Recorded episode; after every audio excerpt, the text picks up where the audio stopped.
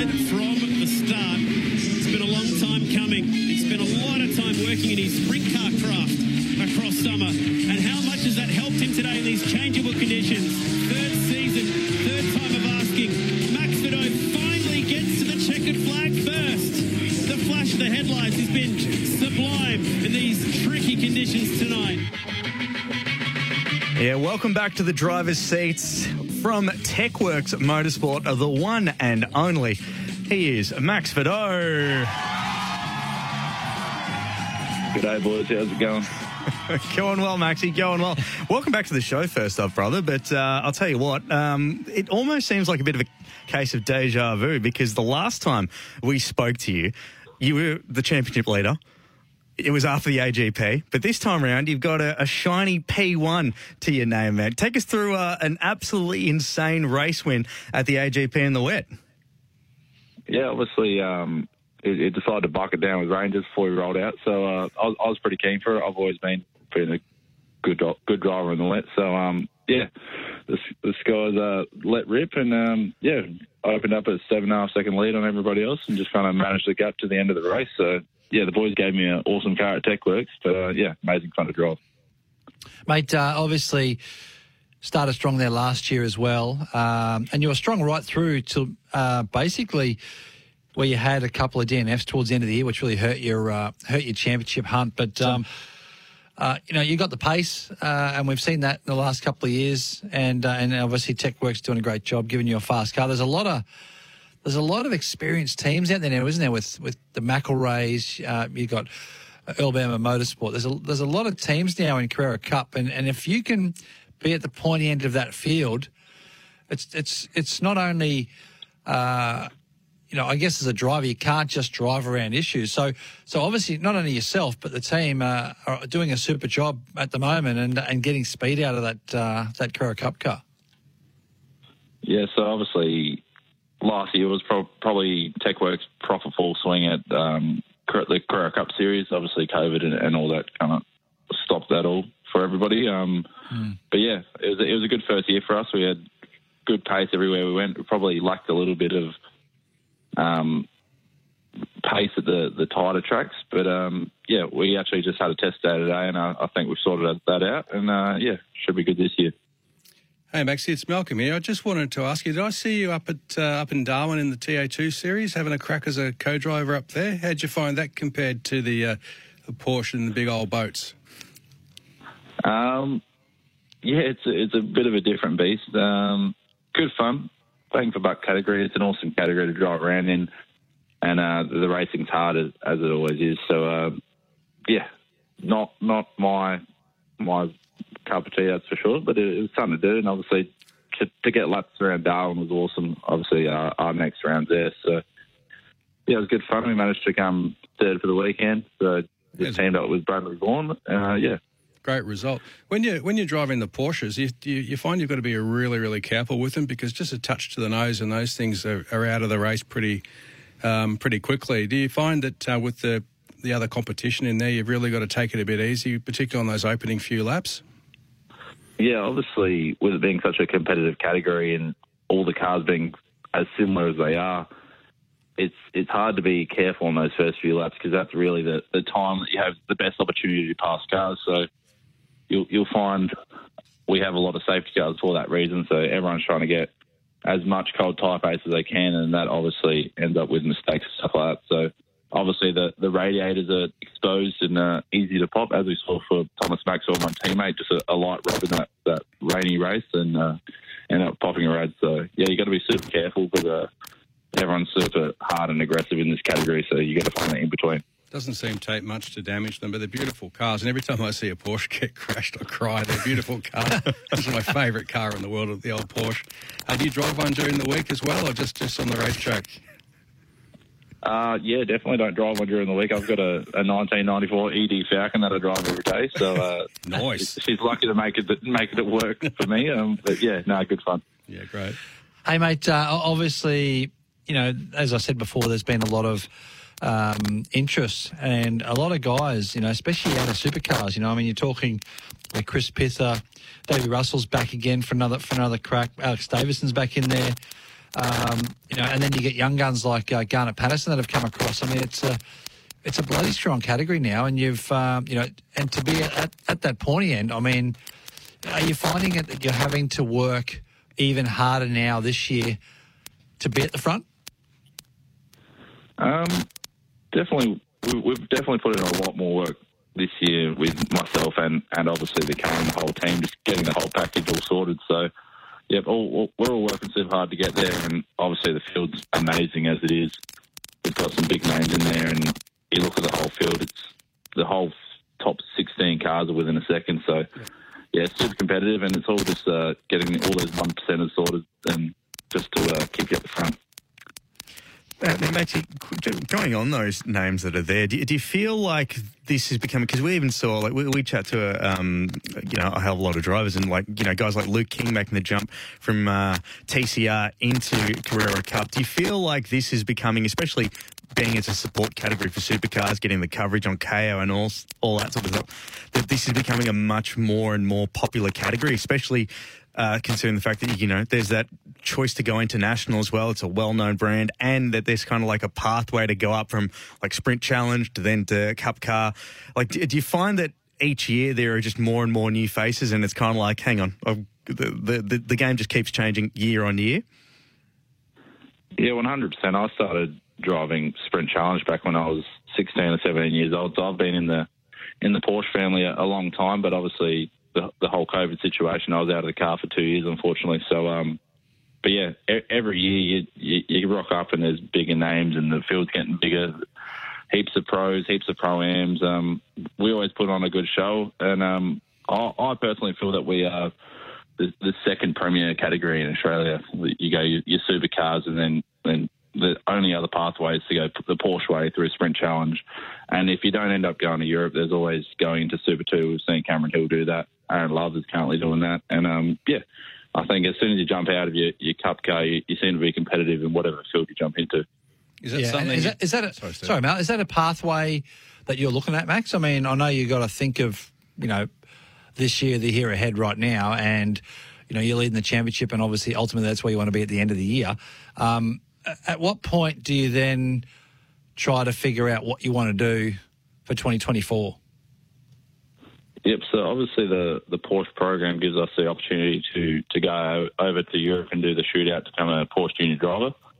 Um, it, it's an awesome opportunity, and, and, if I get that opportunity, I'll, I'll grab it with both hands and, and, have a go. But obviously, supercars is a massive deal in Australia and something I've always looked at doing. So uh, yeah, we'll just uh, roll with it and see what we can do.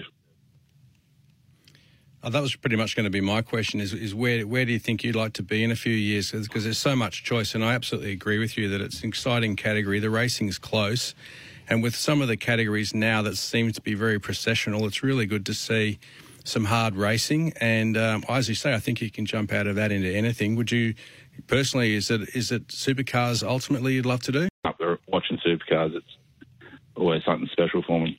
So you're about what 22 or 23 years old, so you've been around already for quite a few years. Do you jump in any other cars? Obviously, the TA2 was a, a bit of fun. Any other categories you have a play with during the year? Um, obviously, we've got the the sprint car that we run in in the off season, so that keeps us busy during the summer.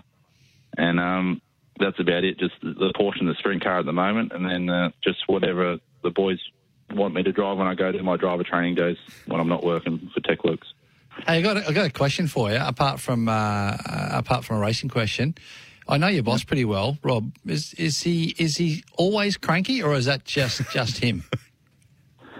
It depends what morning it is, to be honest with you. It depends what size bed he gets up on. But, um, no, no, Rob's a good laugh. He's he's very serious. He's super competitive, and we all want the same thing. So most of the time, he's angry for the right reason and and he, he is actually uh, he has competed quite a bit in, in sprint challenge himself, hasn't he? So you know, a bit of a driver himself. I competed with him uh, in the in the Bathurst Six Hour in his Mercedes, where we finished third, and uh, he still hasn't let me forget that, that we didn't win. So uh, so he's still dark on that one as well, Nimsy. But uh, he's a hard man to please, Nimsy. Let me tell you, he's a hard man to please. But uh, but all in all, um, the good thing about Rob is you know exactly where you stand with him. Yeah, you're, you're not wrong there. He's he doesn't hide anything, that's for sure. But uh, as you said, you always know where you stand, and you always know when he's stoked because he actually starts putting a smile on his face. uh, I want to quickly go back to talking about the sprint cars for a bit because uh, it's it's one of like I, I spent a fair bit of time in WA, and it is massive over there. Uh, like the Perth Motorplex on a Saturday night over summer is just one of the greatest places to be in town. Um, do, do, you reckon that, like, when you see guys like Shane Van Gisbergen and Cam Waters, they're doing a bit of sprint car work in the off season, and I know down in Warrnambool that's pretty big. Um, do you do you like seeing that? Because sprint cars, you talk about grassroots things like that, and late models and all it, that's the real. I, I don't want to say like you know entry level, but it's a more accessible form of racing. Do you find that that popularity, especially now with streaming services and a lot of them have like replays and stuff, that it's given you a bit more exposure as a driver? Yeah, definitely. Um, it's a completely different audience compared to obviously the, the Porsche Cup car. So it's it's given me a lot of ex- exposure that way, and then I've definitely opened my eyes on the, the, raw speed of the cars compared to a cup car. So obviously we pull a few G's in the cup car, but nothing compared to the uh, 900 horsepower sprint car. And um, obviously guys like Van Gisbergen and Waters coming to the sport is uh, an aw- awesome thing for sprint cars, and, and hopefully uh, a few a few bitumen guys keep watching us. I tell you, it is. I have driven a sprint car and uh, uh, not actually in a race, but I've done uh, a few test sessions in, in a sprint car. And man, I, I mean, I don't know how you'd race those things compared to, uh, especially on some of the tight tracks that you run on. But uh, I guess it's like anything, get used to it. But those things, seriously, are some of the fastest, one of the fastest things I've ever driven when you put your foot down. Definitely the fastest thing on dirt. Like the acceleration rate pretty much kills any road car that I've ever been in. Mm. So um, they're a pretty amazing car to drive, Maxie. And, and do you find it hard to adapt? I mean, to go from one to the other? I mean, obviously it's totally different driving style, totally different way of thinking, set up, the whole lot. So, is it hard for you to adapt? Yeah, definitely. Um, I always get asked all the time if my wet weather driving comes from from the sprint car, and I, every time I say no, and obviously into into driving a cup car, so it's a massive learning curve every time you jump in it, and obviously. As you said, the raw speed of them are ridiculous. And 900 horsepower, 650 kilos. So they're a bit of a rocket ship. It's almost like you need split personalities to be in one of those cars, like the, your Porsche personality and your, and the uh, and the one for the clay. yeah, literally. Um, it, it's it was actually hard at this off season. We did a, a, bit more testing in the Cup car and just jumping between the two. You'd rock up and you'd be racing guys like Luke Dillon and, and expecting to uh, to do the job. So it's a, a, bit of a hard thing to jump straight back into the sprint car. I find it a bit easier to jump back into the Cup car, obviously done a fair bit more racing and a few more years in that. But uh, yeah, it's awesome fun, awesome opportunity, and, and just another thing. When there's like seven and eight year olds just, and the, the most, I was actually watching um, the British go kart series when there's like seven and eight year olds just and the, the most, it. some of the most exciting racing that I've actually seen in a while. I look at some of these categories, there's five thousand, that are really boring, and then I'm watching these, I'm watching these kids, and they were. One of the guys ended up on, on his lid. It was fantastic racing. Did you go in there before uh, Formula Ford? Yes, yeah, so I raced I raced dirt karts from the age of seven up until fourteen, and then moved over to bitumen karts. So the cool thing about dirt carts is we we have no nose cone or anything like that. So if you ride a wheel, there's a 95% chance you're ending up on your head. So it's uh, it's exciting to watch the old dirt carts. But yeah, did that till I was 14, and then moved over to bitumen carts for a couple of years before jumping into Excel. I was just really amazed with the racecraft of these guys, those kids, you know, so young, and they were just really thinking it through and and doing some really good manoeuvres. And um, I can absolutely see watching that where the supercar drivers of the future are, and even some of the F1 mm. guys have come out of that. And uh, so I can see, obviously, you only being 22, and you've, you've probably had you know 10 years or, or, more experience already. It's it's a brilliant start to a career. Would you would you recommend that to any young young uh, racers, male or fe- male or female, wanting to have a crack to start there nice and young? Yeah, one hundred percent. There's no real other way you can you can do it. Obviously, not what I did at all. I, I went to school every day. I, I, went to to the track Wednesday Arvos with Dad, and then uh, just raced on weekends. So it's um, the only way to do it. You jump in a cart, you, you learn your craft, and then you jump into a car later on. What about Sims? Are they any good? I'm I'm in two ways with Sims. I've it, it taught me a lot about drifting and stuff like that. It, that was awesome fun, and it's obviously fun to, to race your mates on. But you, you can't use it too much about how to drive a car. So the fundamentals are there that you can't over overdo it. So if you're going to learn a track, just do your your hour on it and get the basics to it, and then roll out to the racetrack and do it properly. Yeah, great.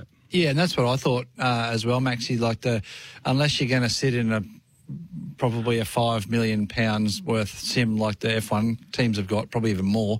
Um, the any sims now that you can get at home, they're great. They're awesome. They they probably as realistic as you're going to get without having to, you know, design yourself a, a sim like those F1 teams have got. But um, and and obviously what you just said there is what I thought. I thought that it's great fun, great fun with your mates, do all that sort of stuff.